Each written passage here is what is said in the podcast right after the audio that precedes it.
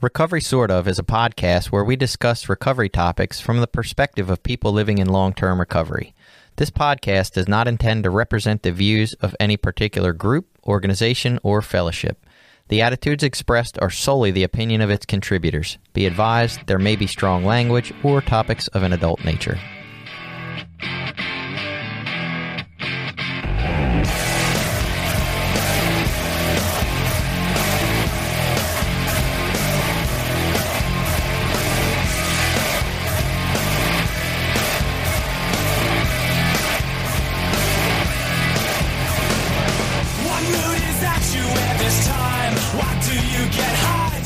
Hey, welcome back. It's Recovery Sort Of. I'm Jason. I'm a guy that's expecting to stay clean for another week, I hope, if we know what the fuck clean is, as we learned last week. And I'm Billy. I'm a person in long-term recovery. And I am Caroline. I am also a person in long-term recovery. It's funny. I try to be, I'm like, yeah, it's Jason. And it's like, yeah, and I'm Billy. And it's like, I'm Caroline. How are you? So we're going to talk about expectations today, which is an interesting topic, and I got some expectations about how it's going to go, but it will probably not meet them. But before we get into that, I need to offer a public apology. We talked in our last episode about what being clean is, and I thought it'd be really neat to have Jenny on because she's in Recovery Dharma and she's really into Buddhism, and I was like, well, this will be a different perspective besides me and Billy just arguing about if technically NA says that Suboxone is clean or not, and if it should. And I found that what happened, and I felt bad during the episode, but I felt even worse when I was editing it, was that I would ask Jenny, oh, well, what do you think about this? And then about 4 words into it, I would be like, oh my God, but no, you don't understand. And cut her off. And I was so into the debate. It was fun. And it was kind of exciting. So I'm sorry, Jenny. I hope you'd forgive me. That was awful. We also got a really cool comment from Allie May about the Moms in Recovery episode. And she, thought she appreciated the topic. And, she thanked us for at least being able to acknowledge that, it does benefit us to not really address it. It benefits me that I can get a shower and not have to worry about my wife's shower and take on extra stuff. She did say, because remember the mommy wine culture got brought up, yes. And we were like, oh, there's no mommy heroin culture. and her point was that what she has seen is maybe not mommy heroin culture, but there's a lot of women on pills. And that is kind of overlooked because it's harder. You can't take a mom out of a house for 3 to 6 months to get detoxed and well, right? The father goes away, it's like, okay, house still functions, dinner still gets made, kids still get taken care of. But when you try to take mom out of the house for 3 months, that doesn't necessarily happen. And so her experience, because we were saying we didn't really know anything about that, her experience was that she has seen a lot of that. And when she said that, it made me think of when I was helping people get into treatment and how much more difficult it was for women who had children. It's like, well, do you have childcare for 28 days, right? Right. Or if you don't and you have to take your kid to treatment with you, which kind of blew my mind anyway, because I'd never even thought of that. It's like, oh, well, all right, there's these 2 facilities and they're always booked because there's only limited space for them. So yeah, it's much tougher, I think.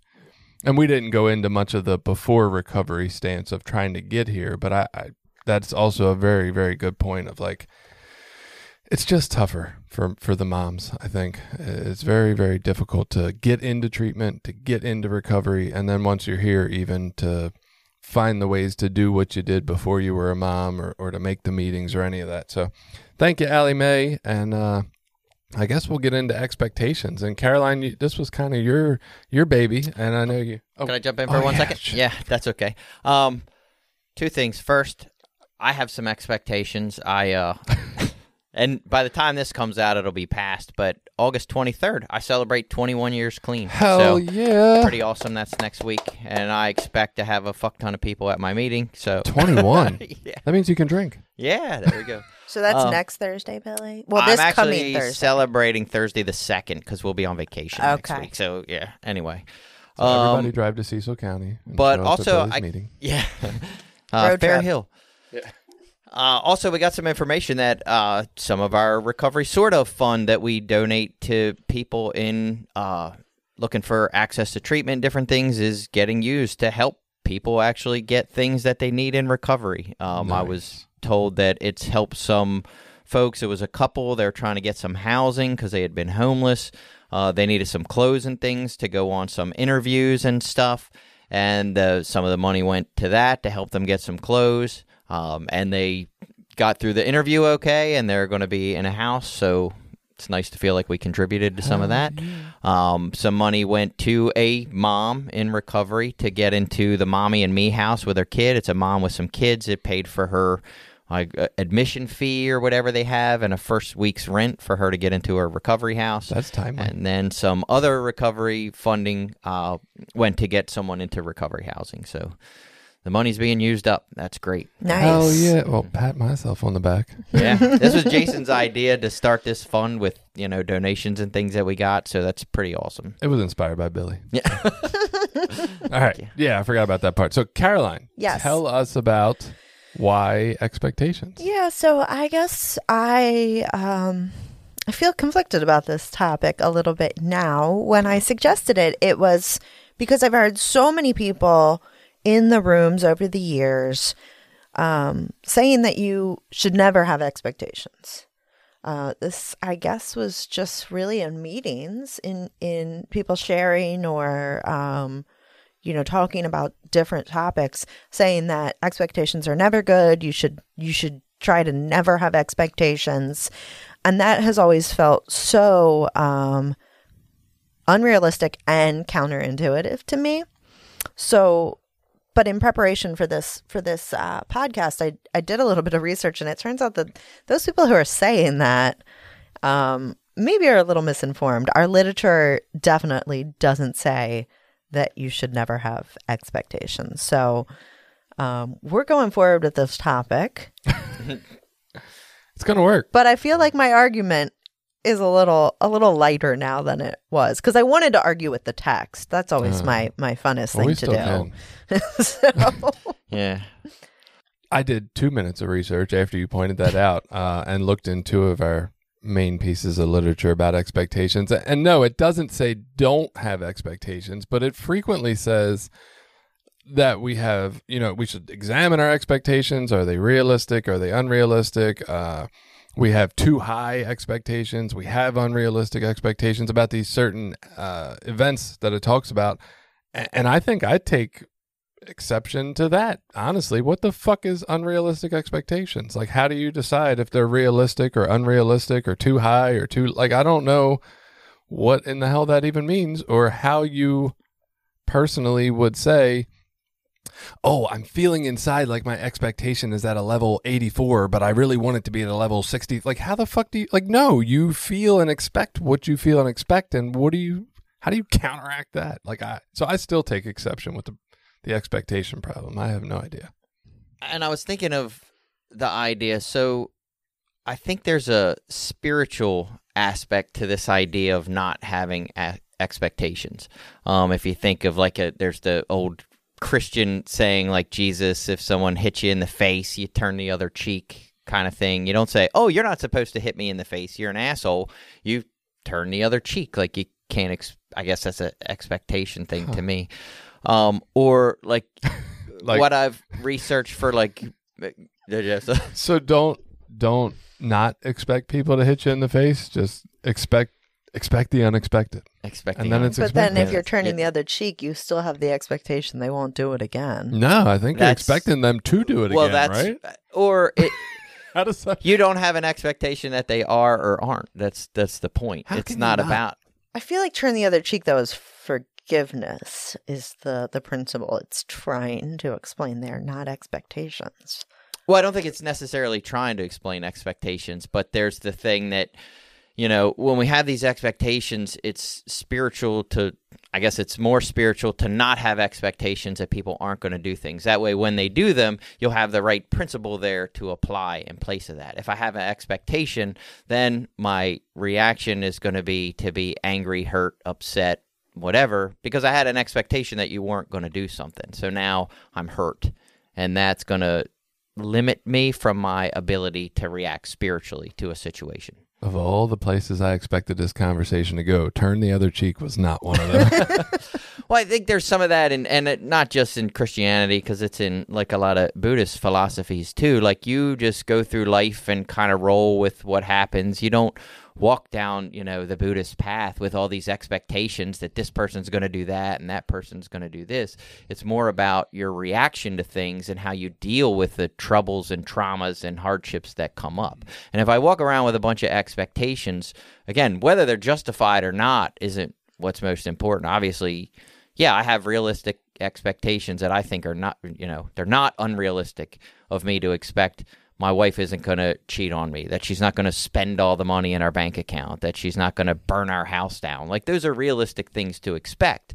But if she does any of those things, my first reaction is probably not going to be like forgiveness, love, compassion, empathy. My first reaction is probably going to be, what the fuck? Why did you do this? You know what I mean? Like, you're a fucking asshole. Like, so those expectations set me up to not be able to react in a spiritual way. So if you expect your wife not to cheat on you, and that's a realistic expectation, right? I think it is, to start at least. When does it become unrealistic? Like if she's done it 4 times already? Like 10 times. It then 10 times? Is that the rule? So I don't know that each individual situation has an unrealistic expectation. I think it would be an unrealistic expectation of me to say, well, my wife should never get mad at me, or she should never think about leaving our relationship, or she should never think about another man in a sexual way. Like that's pretty unrealistic. I think people just do that. That's in our nature.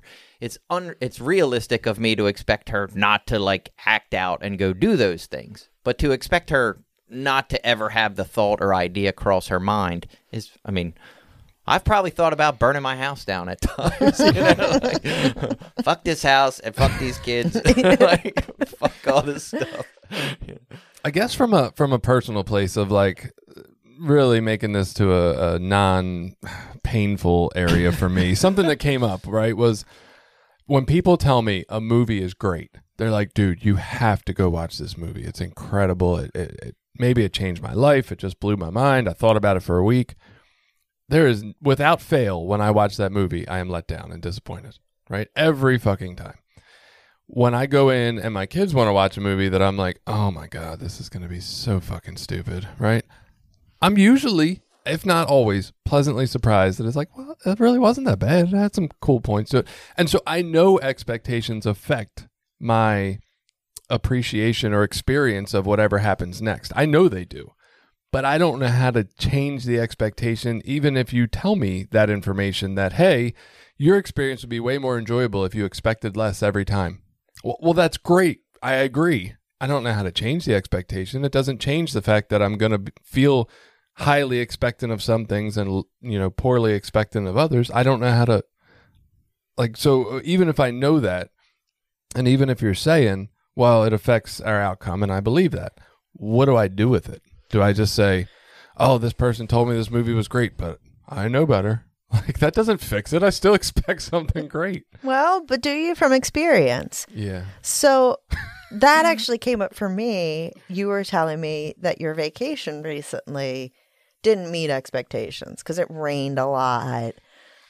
It sounded like your mom had an injury. So when you said that to me, I thought about the vacation I went on in July, and I did go into it with not a ton of expectations because experience has told me that when it rains a lot on vacation, that kind of sucks. And I've had those vacations before where I've been disappointed because the weather has not gone in my favor. So, this recent vacation I went on was a road trip with my dog. So we were like massively dependent on the weather. If it was raining, there was literally nothing we could do because anything I can do with her is outdoors. So I did, in that sense, I did go into that vacation with kind of not a ton of expectations. We were just going to do it and see how it went. And part of that was also I've never gone on a road trip with my dog. So I was able to go into that vacation with a lack of expectations or realistic expectations that it could kind of go any which way. And it was what it was. And at least we were getting away. So I think there is an ability to shift your expectations. I don't know. And I kind of talk about this, or at least something similar, with people in therapy a lot. They'll come to me and they say, my son is working on getting sober, and, you know, I'm just trying to keep my temperament down. I'm trying to stay even about it. I don't want to get too excited, right? Because I will be let down. And I kind of believe, and I don't even know if this is really true, even though I tell people to it in a professional standpoint, but I kind of believe that's bullshit. I think that hope, really, we're taking that hopeful, high expectation place, and we're just kind of stuffing it away. And I don't really think it hurts less when we don't get the outcome we were hoping for. I think it hurts the same amount. And in fact, what I tell them is, I think you actually rob yourself of a couple days or weeks or months of happiness that you could have had with these high expectations of hope, right?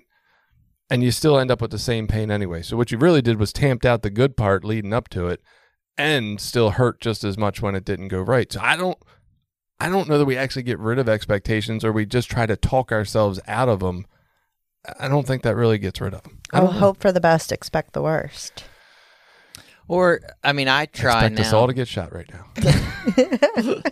I try to go into situations and look more, instead of sort of having expectations and predictions. And some of this, I think, just comes from like my own ego of thinking I know what's right or best. Like, so we'll talk frequently, us, the kids and family will sit down and talk about vacations, and we'll laugh and have good memories of bad experiences that we've had on vacations. It's fun with the kids to sit down and we'll laugh about, you know, this terrible horseback riding trip we took, which in the moment sucked. It sucked. The lady was mean. The fucking kids didn't have a good time. The whole thing was terrible. But we just talked about this the other night, and, you know, we kind of laughed and we chuckled, and that's a memory, like now, that's a fond memory that I have of that experience. So what that teaches me is I try to just go into these situations in life without thinking, oh, it's got to be this way, it's got to be that way. I'm just going into it as an experience. We're having a vacation.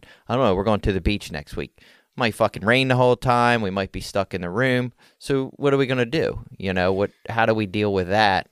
Versus going into it with, well, I'm going to the beach, so it better fucking be sunny and all the stuff. It better not start with these fucking masks again. Like, if I start going down that road and putting all these expectations on that vacation, I'm an addict, so I tend to have unrealistic expectations, like I'm at the beach, so it's not supposed to rain all fucking week, or the whole state's supposed to coordinate its mask policies based on whatever I'm doing and whatever I have going on in my life at the moment. So that's where these unrealistic expectations come in. If I just go in open-minded and be like, you know what? I'm going to the beach. I don't know what the fuck's going to happen. They could have a hurricane while I'm down there, and we could be stuck in a hotel, or we could turn around and have to leave right away because some family emergency. You know, I don't know what's going to happen. Yeah, and that's where I think it gets tricky, right? And maybe there is an answer in what you were just saying. I guess for me, I was thinking, I didn't actively at any point in time think, oh, we're going to the beach, we're going to be with my mom and spend some time with her, and the grandkids get time with her, and it's going to be sunny beach weather. Like, none of that actively happened. I didn't even think about the vacation at all. Honestly, the only thing I thought about the vacation was, I'm working from like early as fuck Tuesday morning until late as fuck. And then when I get off work, we have to drive 12 hours to Georgia. That was the only thing I thought about leading up to the vacation at all. I'm going to rebut that, because I feel like when you told me about the vacation, one of the things you told me that was going to be great was that you were going down there with your mom and going to be able to spend some time with her. I don't even remember telling you about it. But okay, so I guess none of it was active thinking. None of it was conscious level thinking of like, this is what my vacation is supposed to be. It's going to be like this, and it's going to look like this. None of, like, it felt like I guess either a subconscious level thinking or just a feeling of, hey, vacations, what do I know about them? Well, I'm off of work. That's nice. I get to sit back and relax. Beach vacations involve the beach with the sun out and me in the water. Like, that's just kind of what I know about beach vacations, right? None of that was an active thing. And I don't know how to combat that. But what I'm wondering about, what Billy was saying, is maybe I do need to actively think about ways it could suck to counteract, or just taking ownership of our expectations. You know what I mean? Like you said, oh man, I'm going to be in the car all this time. Well, guess what? I'm going to be in the car all this time. So what can we do to make this better? I already think it's going to suck, but maybe there are some things I can do to not, for me, so this is me, I don't know about you, but for me, when I'm in those situations, I'm like, all right, we're getting ready to take this 8-hour trip up to Massachusetts. We're going to be in the car for 8 hours. What can I do to just not be a fucking asshole to Jen and the kids when they want to stop 7 times and there's traffic and we go through New York and the fucking tolls? How do I just not? Because we've done that. I've had the experience to know I'm already going to be annoyed and agitated by all of those things. You know what I mean? I don't know if that's an expectation. I guess it's an expectation, but I just own it. That's me. That's what I do. I expect the trip to go flawless and there not to be any traffic and the fucking tolls to not be blocked up. That's why I drive at night. And I'm highly pissed when I hit traffic at night. I'm fucking angry. So just owning that, they're like, these are my expectations. You know what I mean? And what can I do about them? So it sounds like experience plays a heavy lift in helping us set up realistic expectations. When I've encountered a situation before, I can know what to expect, right? But what are realistic expectations? Because even if we could define what's unrealistic and what's realistic, right? There's times my realistic expectations don't get met. It was very realistic of me to think going on this vacation with my mom is going to be cool time to spend with my mom and my mom to spend time with the grandkids. There's no way, none of my experience says she's going to fall and hurt herself before we even get there and really just be unable to participate. So that still happens. It doesn't really change the fact. Whether it's realistic or unrealistic, expectations still set me up to be disappointed. Right. And I think it's also realistic to expect that out of a week vacation, you're going to get at least a couple of days with no rain. And so if it rains the entire week... I thought it was realistic to expect that when I took my kids to the water park, they would enjoy themselves more. That's not true. Yeah. No, they were like, we rode all the slides, we're ready to go. I'm like, fucking ride them again, bro. The lines are 5 minutes long. This is heaven. Yeah. But so therein, to me, it lies part of the problem. So when I think about expectations, realistic or unrealistic expectations, for whatever reason, the saying that sticks in my mind that I took from the program was something to the effect of expectations rob us of the gifts the program has to offer. And by that, I don't know where I got that from or where I'm making it. I probably did. Yeah. But I heard it somewhere or something similar to that. That's what I take away from what the programs explain to me about expectations.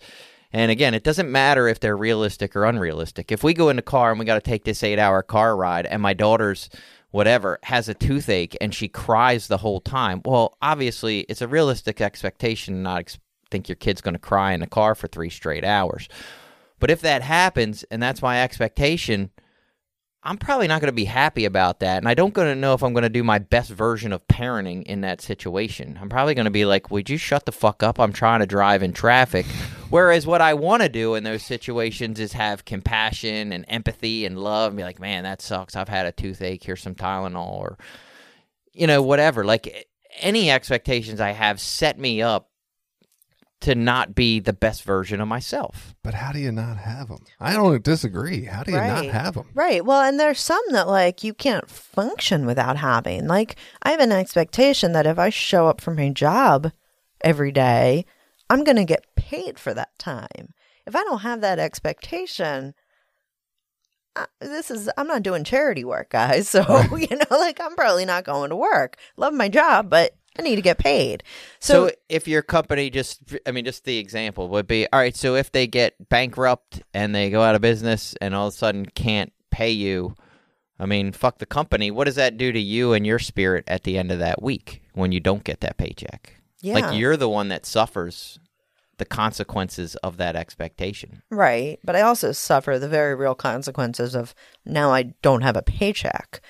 So I think even if I didn't have expectations, I would be suffering in that situation. Yeah, but your life is so spiritually, you're in the same place not having the paycheck? Is it better to be angry and hurt and resentful that you didn't get a paycheck and still not have the money? Or is it better to be like, meh, life happens and shit happens and poor them. Sorry, their business went out. And then you have no money. Like you still have no money either way. But I think you need the expectations to. So I think that's the issue, right? Is not that, you know, yes, I might be a slightly happier person if I don't have the expectation of getting paid. But if I don't have the expectation of getting paid, I'm probably not going to work. If we go back to the example of like you extreme, right? Having the expectation Jen's not going to burn your house down.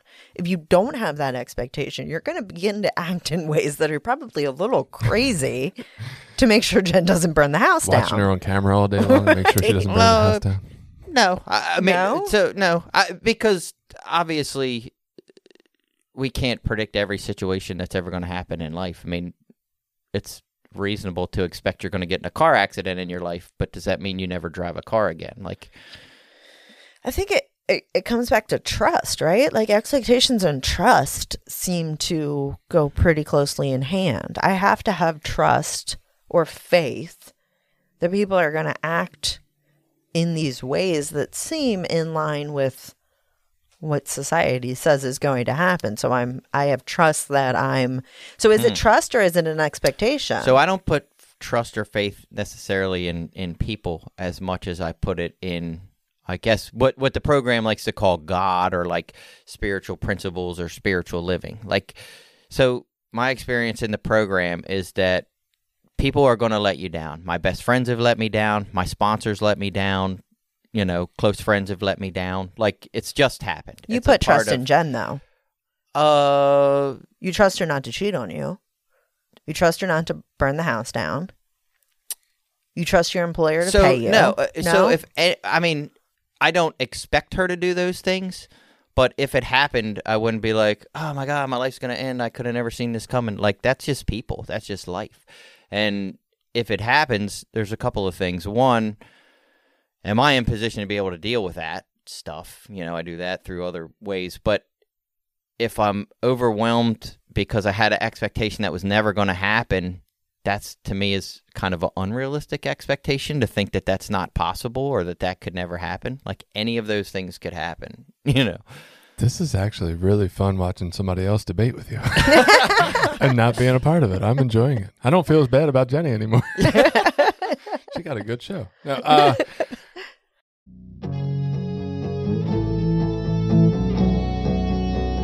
This episode has been brought to you in part by Voices of Hope, Inc., a nonprofit recovery organization made up of people in recovery, family members, and allies.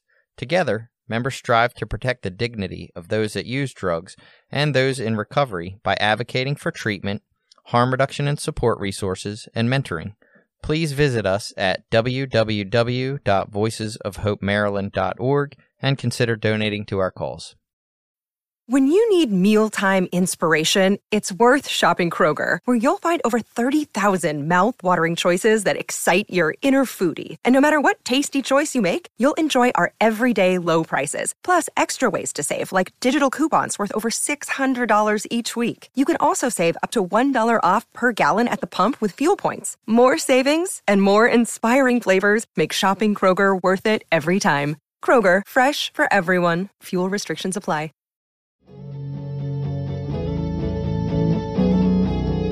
One of the things that's coming up for me, totally changing the topic a little bit, it's easier for me not to have expectations for things that I've never done before. And I'm trying to think of why that is, right? I'm thinking about, like, we took the family to Jamaica earlier this summer, and I had never done that kind of vacation with my family. And, you know, you add in all the pandemic stuff and all the extra pieces we had to do and getting passports and COVID tests before you leave and all this shit, right? And I actually thought through a lot of what could go wrong with that and how it could suck. And it turned out to mostly go really well and worked out well. And so I guess I'm coming back to this idea that you said of, like, maybe I really need to actively think of not all the ways things could go bad. And maybe I don't need to, like, put shit on it. Like, oh, my God, we're going to get murdered in the street or something. But maybe I do need to think of, like, take time to say, oh, okay, well, yeah, I am kind of thinking the beach days will be sunny. Maybe some of them will be rainy, right? Maybe my kids won't like this water park as much as I think they like. Maybe I need to really put active time into that to have a more varied and equal expectation level, right? So then, like, then I don't have this subconscious, oh, this is just what it's going to be because I'm not thinking about it. But now I have, oh, well, yeah, it could be sunny or it could be rainy, right? And so I have less of a, it's going to have to be one way, and I'm less shocked when it's not, right? I have the ability to say, well, I kind of thought it might have been rainy some days. Like, that's okay. Well, you know what they call that? Trying to think out every possible scenario of a situation. Crazy self-centeredness. But no, to me, the counter to that thinking for myself is just trying to be open-minded. You know what I mean? Just going, look, I don't know what every possible fucking problem, situation, outcome is in every situation. I just have to be open-minded and trust in the, you know, the principles that I live my life by and try to live them to the best of my ability and see what happens. And my trust and faith, this is getting back to that, comes to living by these principles and believing that practicing them is going to give me the best outcome for my life. So I don't necessarily believe that, you know, no one's ever going to be able to hurt me, you know, because people are going to be able to hurt me. What I believe in is that I have principles and things that I've learned in recovery to help me get through those situations, you know, so that I don't have to just suffer in agony for an incredibly long amount of time. And I think maybe we're saying the same thing. Mm. Like, I'm thinking that by me taking the time to say, oh, this doesn't necessarily have to be all, you know, roses, sunshines, and unicorns. Like, there might be some other sides to this. Maybe that is just me creating that space for an open mind, right? Maybe that's me saying, oh, well, you know, I need to, I hate to, I don't want to say temper my expectations. It's such a fucking thing we say, and I don't think it's real, but maybe it is just like the opening of there's more than one outcome to this. It's not only the one that I'm not technically actively thinking of, but is there. And that's the open mind to like, oh, yeah. I better like go into this not thinking, not expecting. I don't know. Every time I come around to the same shit. So like even the spiritual principle of open-mindedness, I mean, we don't do any of these, or I don't know, maybe someone else does. I don't do any of these perfectly. You know what I mean? Sure, I fucking have situations in my life where I have expectations. Sometimes they're unrealistic. Sometimes they're realistic. I still get hurt. Like, all those things still happen. But it's just the process of, oh, if I can just remain open-minded and open to situations, you know, that's a better position for me to be in than going into every situation with looking at, all right, how's this going to play out? What's this person going to do? How can I be hurt here? What is my, you know, what do I think they're going to do? What do I think, you know? It's weird. Like, I'm trying to think of the stuff I did enjoy on this last vacation. And it wasn't like I didn't enjoy most of the days. We had one day that was completely washed out and rainy. Kids sat around, played on electronics. Some guy on Twitter had sent me a book that he wanted me to read. So I fucking sat around and read it, and it was actually pretty decent, right? And I'm hoping to get him on here one day. But like, it wasn't that wasn't enjoyable.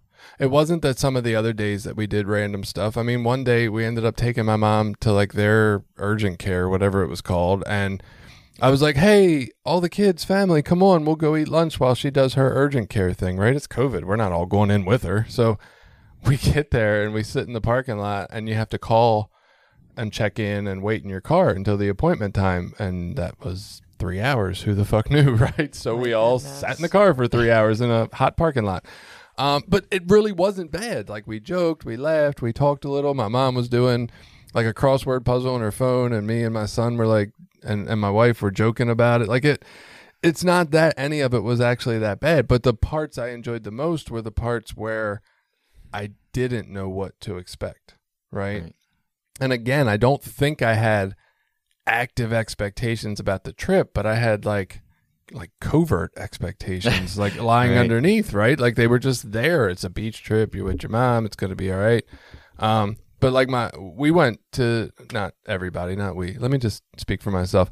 I went to the nude beach one day in Florida. I fucking took a 3.5-hour drive because I wanted to go to a nude beach. I've never done that before, really, like in that context. And I was like, I don't know what the fuck to expect. Like, I did some research online. I tried to look into what to know. I'm like, apparently it's not even legal in the county, but it's a federal fucking park and nobody enforces it because the sheriff said, you know, I got better things to do than lock up naked people. I don't know what the fuck. But I'm like, I went into it nervous, not knowing what to expect, having no clue what to. And I thoroughly enjoyed that experience, right? So it's like all old people, because that would be my expectation. It is a lot of old people, but not all old people. There's some younger people. And it's nice. You get sun on your buns, right? But it's just, it's one of those things. It's like the less I know about a thing. And so I'm almost feeling like you were saying experience helps us with the expectations in the sense of like Billy knows who he is when he drives long distances with his family. And that helps him lower the bar a little bit or know what to try to counteract ahead of time. But I almost feel like the opposite is true too, where the less I know about a situation, the better I am at not putting myself in this, you know, underlying expectation box that I'm not even aware of. Yeah, I've been on that while all of this has been going on. I've come back to the experience versus no experience and how sometimes experience can help me inform realistic expectations, but having no experience. And I was trying to think of a situation that was totally novel for me in recent history where I could, you know, have an example. I think the only thing that came to mind was, well, two things came to mind. I went to dinner a couple weeks ago. I joined Meetup, which is like this thing where you... Oh, yeah, they have different meetup groups. Yeah. I was thinking for sports. Anyway. Yeah, so I joined that and I went to a dinner for like a social club in Harford County and obviously had never done a meetup dinner before. But I did have the experience of knowing that walking into situations with a bunch of people I don't know can be awkward. And so I don't think that really, and I did have that expectation, that and it wasn't, awkward. Huh? You had the expectation it would be awkward? That it would be awkward, yeah. Wasn't? And that it wasn't as awkward as I thought. Because you expected it to be awkward. It wasn't something I'd want to do again. No? No, but not with that particular group anyway. Different group. Maybe. But I think, you know, the fact that I was kind of going into it with not high expectations definitely made it feel like it wasn't, you know, a terrible waste of time, because at least I learned that, you know, maybe that subset of people are not necessarily my people. The other thing is I went to a balloon festival recently that was held at a winery. Like hot air balloons, or people just walking around balloons? Hot air balloons. So, and I had never been to a hot air balloon festival. But again, I think my experience is that events held at wineries typically have a lot of drinking. So I was going into it very concerned that it was going to be a very alcohol-heavy environment. So I had that kind of expectation. There's a bunch of drunks flying hot air balloons? No. The professionals only get to fly the hot air balloons. Get this baby up there. But it ended up being lovely. But again, my expectations were low, but again, because of prior experience. So I don't know that I have any situations where I don't have some experience that's informing my expectations. I think what I've always thought about is that, like when I look at the movie thing, right? And I say, oh, my low expectations lead to a decent outcome. My high expectations lead to a bad outcome, right? I've always countered that thought with, it can't be right to try to set up low expectations for the rest of my life. Like that sounds fucking terrible. And it just sounds so wrong.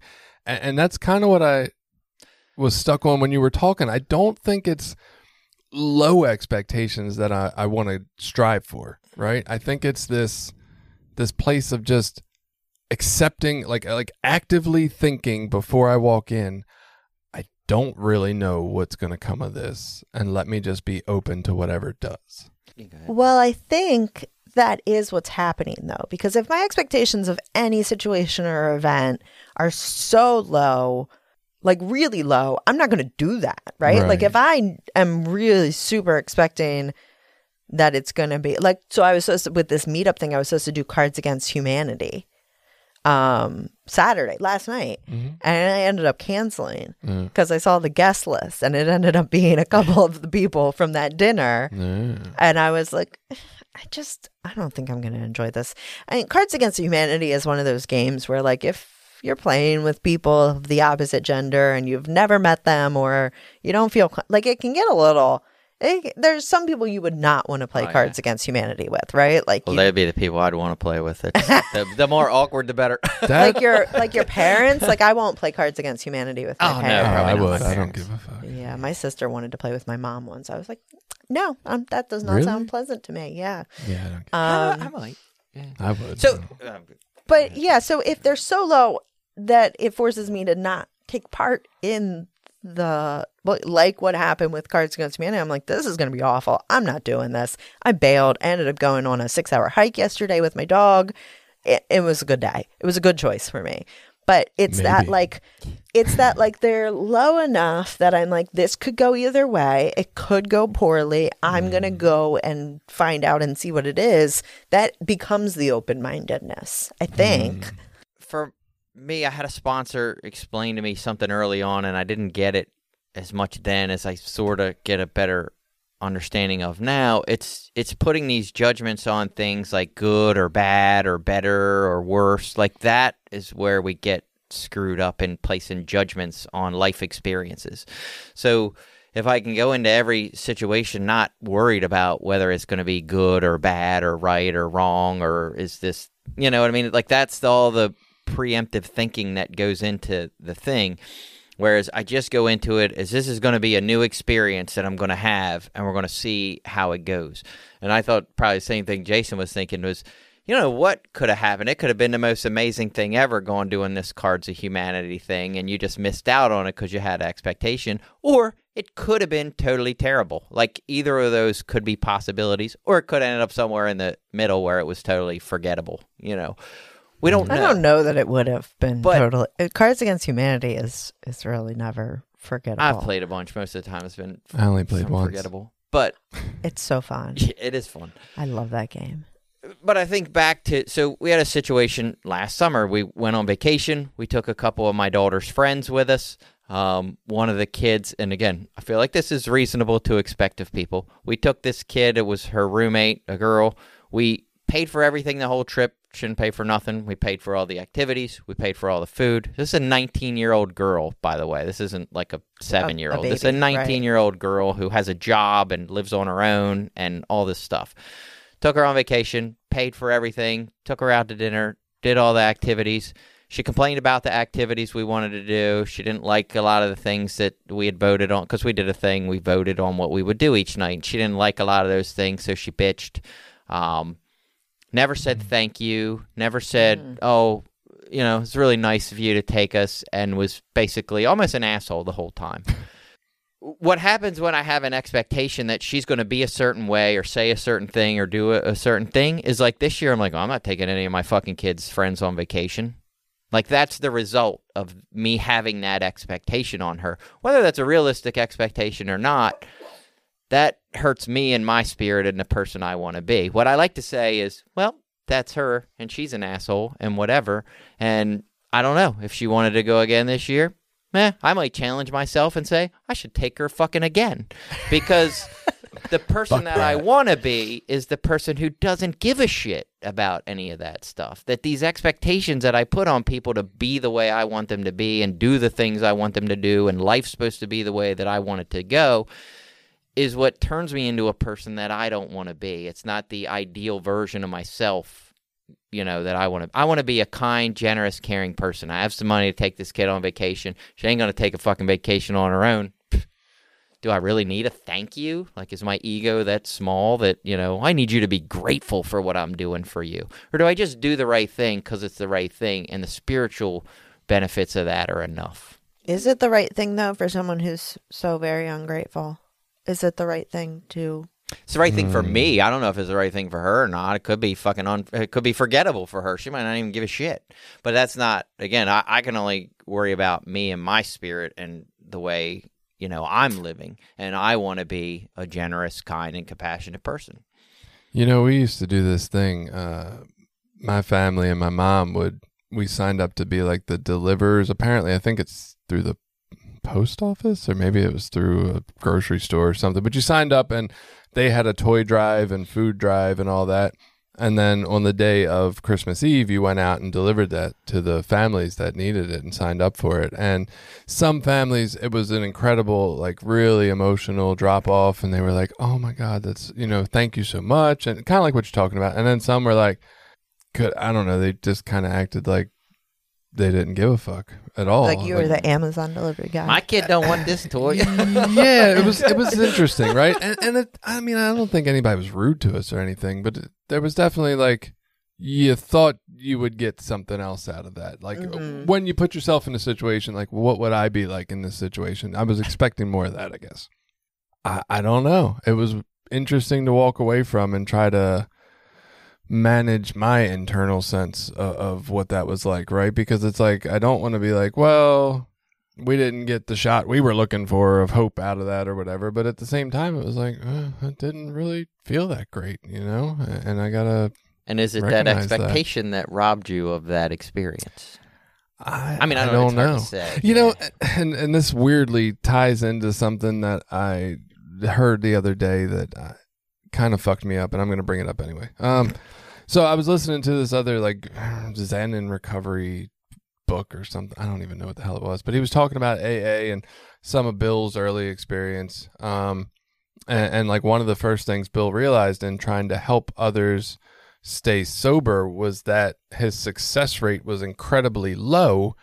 But what he realized was that he was staying sober in the process of helping them. And I feel like I've heard that sentiment many, many times, right? That idea. And for the first time in my life, I heard it differently.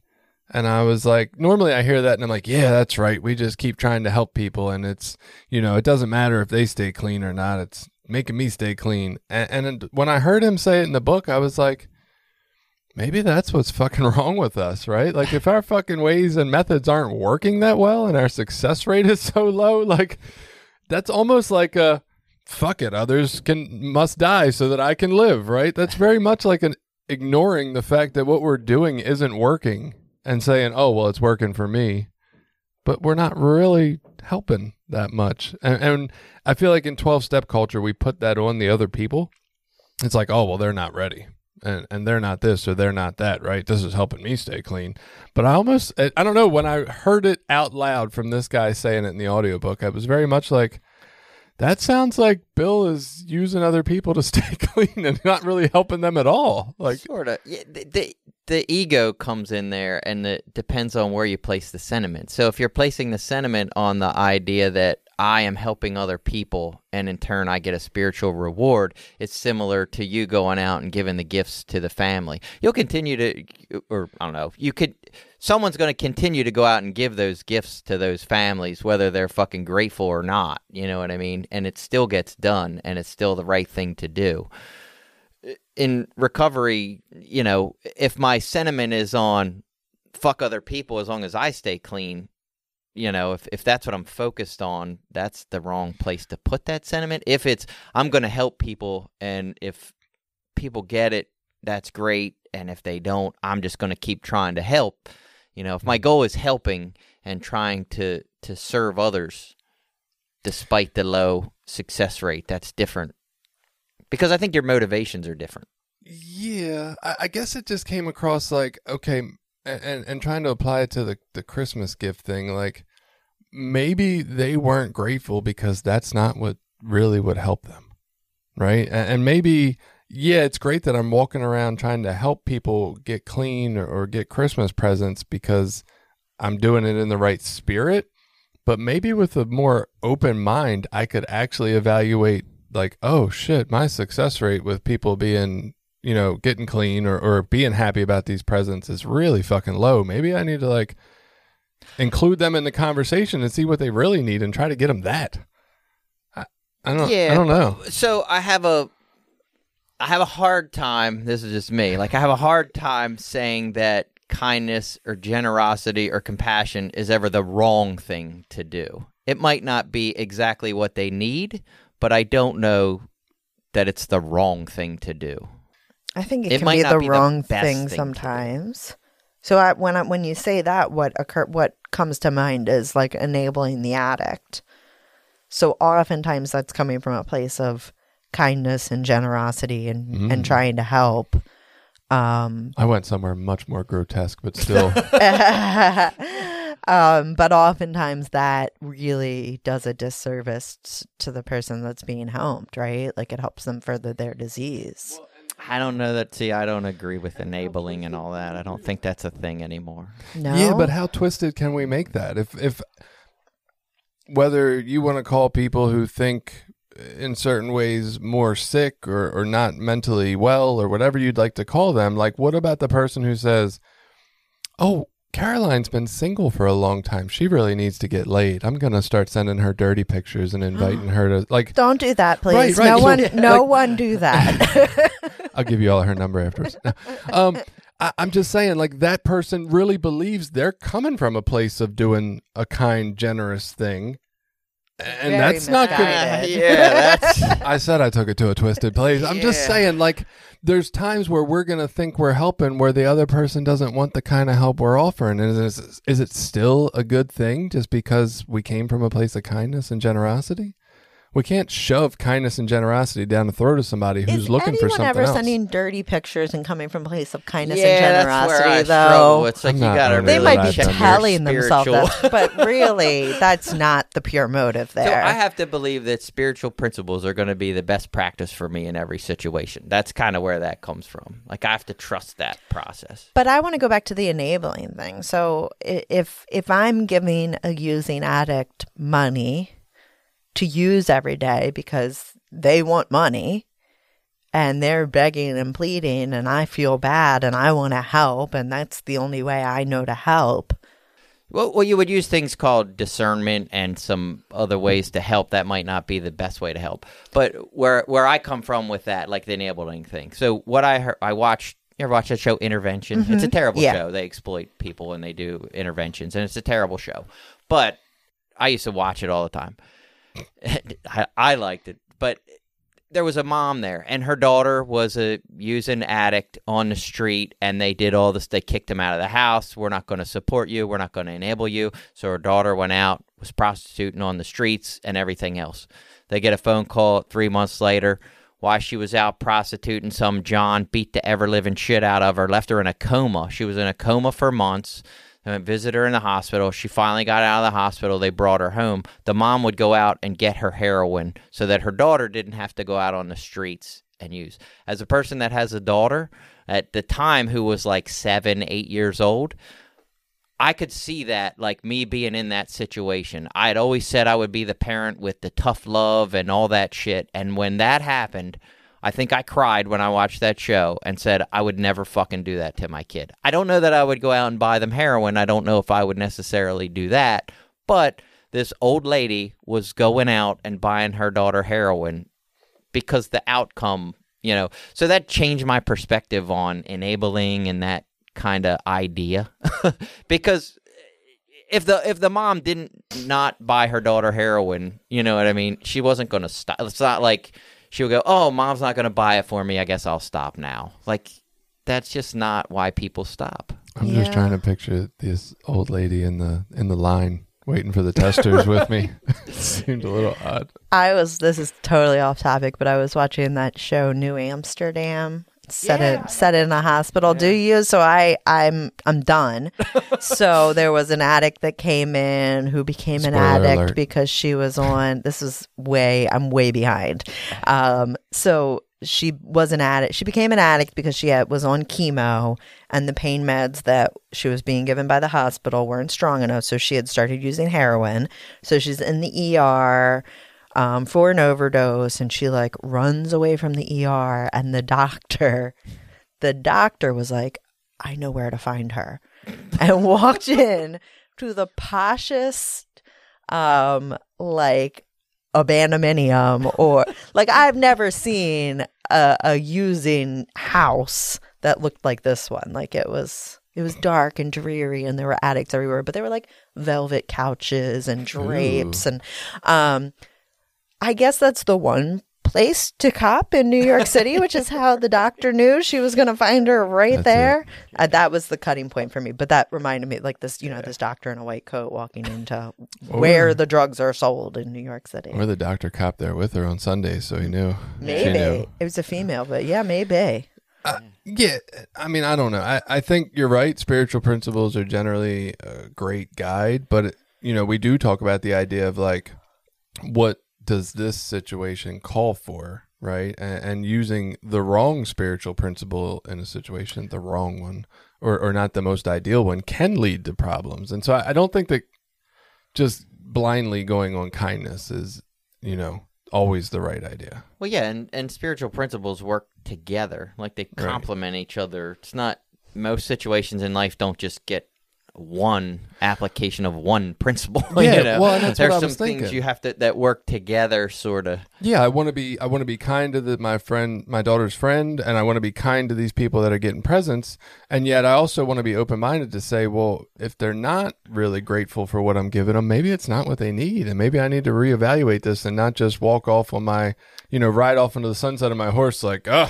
Why do I fix everything that I touch? Right? Like, maybe I didn't fucking fix it. Maybe I'm just throwing more fucking shit on the fire. Maybe those people didn't appear grateful, though, because of shame. Yeah, there's a whole lot of stuff behind. I mean, and you go into that. So if we go into those situations open-minded, we go, maybe, you know, this idea of me do-gooding in this way wasn't the way that I could best use my skills, talents, and abilities. Maybe I realized that, what these people really need is something a little different, and there's a different charity or a different way or a different outreach program that I can get involved with that's going to be more useful, or I fucking get motivated to start something different or, you know, go into a different way of helping people that someone else isn't looking at or thinking of. You know, one of the things, and this is going back for like 20 minutes, but you said we were on the same page when Caroline talked about not going to the thing. And yeah, part of me was there, but part of me was also like, I don't have that female experience of what it's like to go or think about before going to a Cards Against Humanity game with some maybe awkwarder guys. Yeah. How that could be weird or how that could feel. Like as a guy, I've never experienced that. I've had something similar, I think, in the sense of like, I don't know, not worried about going into some parties where there were some larger gentlemen. Like, I don't know how this is going to turn out for me, but yeah, never really like on that sexual, like, oh, this could get sexually awkward and I'm going to feel weird about it. Like, I'm like, I hope this gets sexually awkward and I get to feel weird about it, right? What like, if it's like sexually awkward with like 3 or 4 50 to 60 year old women that are like totally unattractive to you? Would that be a point where you would be like, eh? So you do make a point, right? I do remember encountering at some point in my life, quite a while ago at this point, but running into a version of maybe who I was at one point, right? Like a over sexualized, typical, stereotypical douchebag kind of guy, right? And running into that version of a homosexual individual that was giving me that treatment, and I was like, oh fuck, no wonder women are so uncomfortable. Right? And it's not because he was gay. Like, I don't give a fuck. If you think I'm attractive and you're gay, thanks, right? Like, that's great. It was unwelcome attention, and it was over the top, and it wasn't like you're not picking up on reading the room, buddy. Like, obviously I've said thank you, I'm not interested. Like, this is pretty evident. Like, stop. Right? Yeah. And there wasn't no stop. And so I do understand that exists, but it's not something I generally, as a white male who's got that privilege, I don't have to think about that very often, right? It's very unusual for me to find myself in that situation, so I don't worry about it. Right. So it was, I think this is why I like to have more voices on here sometimes. And again, I think that not having expectations comes with some other principles in play. I don't walk into a lion's den and be like, oh, I have no expectations. These lions are going to fucking eat me. Like, I have to use some sort of common, I hate to use the word common sense, probably isn't, but, you know, I know lions and what they do, and they eat people. And so I don't just walk into a room full of lions and say, oh, no expectations is great. Right. You know, works every time. Yeah. And that brings up another good question. Like, what's an expectation versus protecting your safety? So I hike a lot with my dog, and I've been on a very few hikes where I've started to think to myself, this feels like it could be unsafe here. Mm-hmm. And so I bought mace for my hiking backpack, but I still don't go into my hikes with the expectation someone's going to attack me, but I've acted in a manner that's going to protect me if it does. Well, it's every thought. I mean, does that make it an expectation? So we have my daughter, she's 19, and she goes out on her own all the time. I mean, she goes on hikes, she goes on her kayak, and same thing. We got her mace, we got her a knife. Like, look, you can't just walk out in the world and expect, like, there's fucking predators out there, right? You know, in the world for a 19-year-old girl running around by herself. So you can't expect that there won't be, but should you expect that there will be? That you will encounter them. Don't walk into a Cards Against Humanity game with strangers and expect not to get eaten. Well, that's what I've gotten out of this. The fear becomes if I put too much of an expectation on her that, like, hey, this is dangerous. Hey, you shouldn't be doing this. Hey, that she will not do it. Not do it. Mm-hmm. Right. And that that's something she loves. She likes birds. So she loves to go out in the woods by herself, be real quiet. You know what I mean? Like, it's so she can check out the different birds and stuff. Right. And I don't want to rob her of that experience, you know, because I have these expectations, but at the same time, I do want her to be safe and educated and informed about the possibilities of life in the world. Mm. So, So is that the open-mindedness piece then? Because it doesn't sound like you have the if you had the expectation she was going to be attacked, I don't think you would her. No, we wouldn't let her. So, but you're being... Well, not that she's 19, so she could tell me. Right. But anyway, I get what you're saying. Fuck off, Dad. Yeah, it's the open-mindedness. But I still struggle. So we're talking about all of these like peripheral experiences and situations. I think where I still struggle with the like not having expectations is in the more core pieces of my life. Like in a relationship, I have an expectation they're not gonna, for me as a woman, they're not gonna kill me. I have an expectation that they're not gonna cheat on me. Hopefully I have that expectation. I have an expectation that they're gonna be a partner in that partnership with my work. I have an expectation they're gonna pay me. If I have close friends, I have expectations around those close friendships that like they're not going to abandon me in my time of need.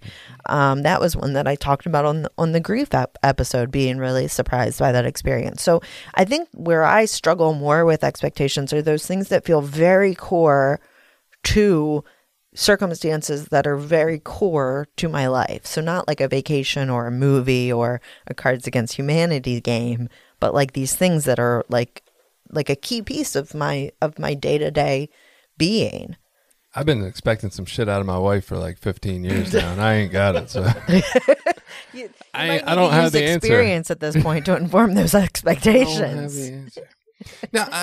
Now, I think, I guess, as somewhat of a final thought to wrap up a little here, like I think we've come to some good information for me, at least, as this idea that I do need to more actively think and recognize where my expectations are, right? Because that's where I think a lot of my expectation problem is coming in, is the fact that I'm not even realizing they're there until they're not met, right? And so I need to think ahead of time, what are my expectations and what else could possibly happen, just to create that open-minded space of walking into even things I've done before, walking into them kind of fresh with like this, well, we'll see how this goes kind of idea.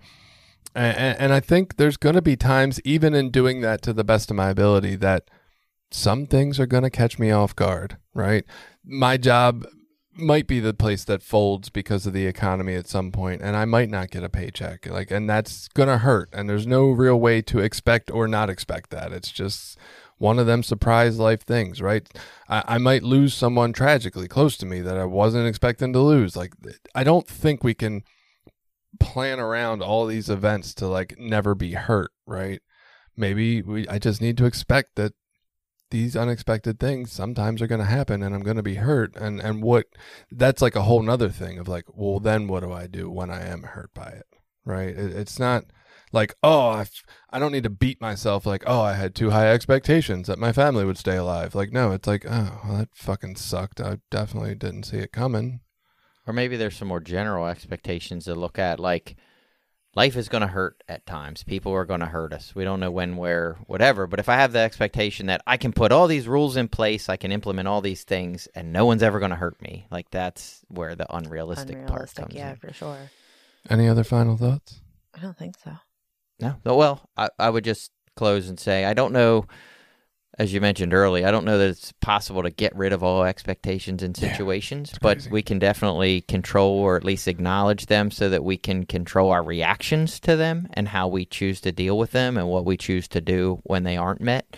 Maybe instead of looking at them as expectations, maybe a better way to say, like, I have some assumptions in my relationship, you know, because an expectation implies like an if-then type statement. Whereas if I just make some assumptions, like, wait, we have kind of this agreement. And if the agreement, you know, falls apart, am I going to fall apart too? Yeah, this episode did not go as expected. But yeah, I think that's all good stuff. So actively think, right? Actively try to point out your expectations. I think that's the best solution we've come up with, is just awareness. Aware of what your expectations are will help you to not be so limited, disappointment, let down. I don't know. Something. I don't know. Everybody expect to have a good week, and we'll see you next week. Did you like this episode? Share it with people you think might get something out of it. Check out the rest of our episodes at recoverysortof.com. Also, while you're there, you can find ways to link up with us on Facebook, Twitter, Instagram, Reddit, YouTube, anything. We're always looking for new ideas. Got an idea you want us to look into? Reach out to us.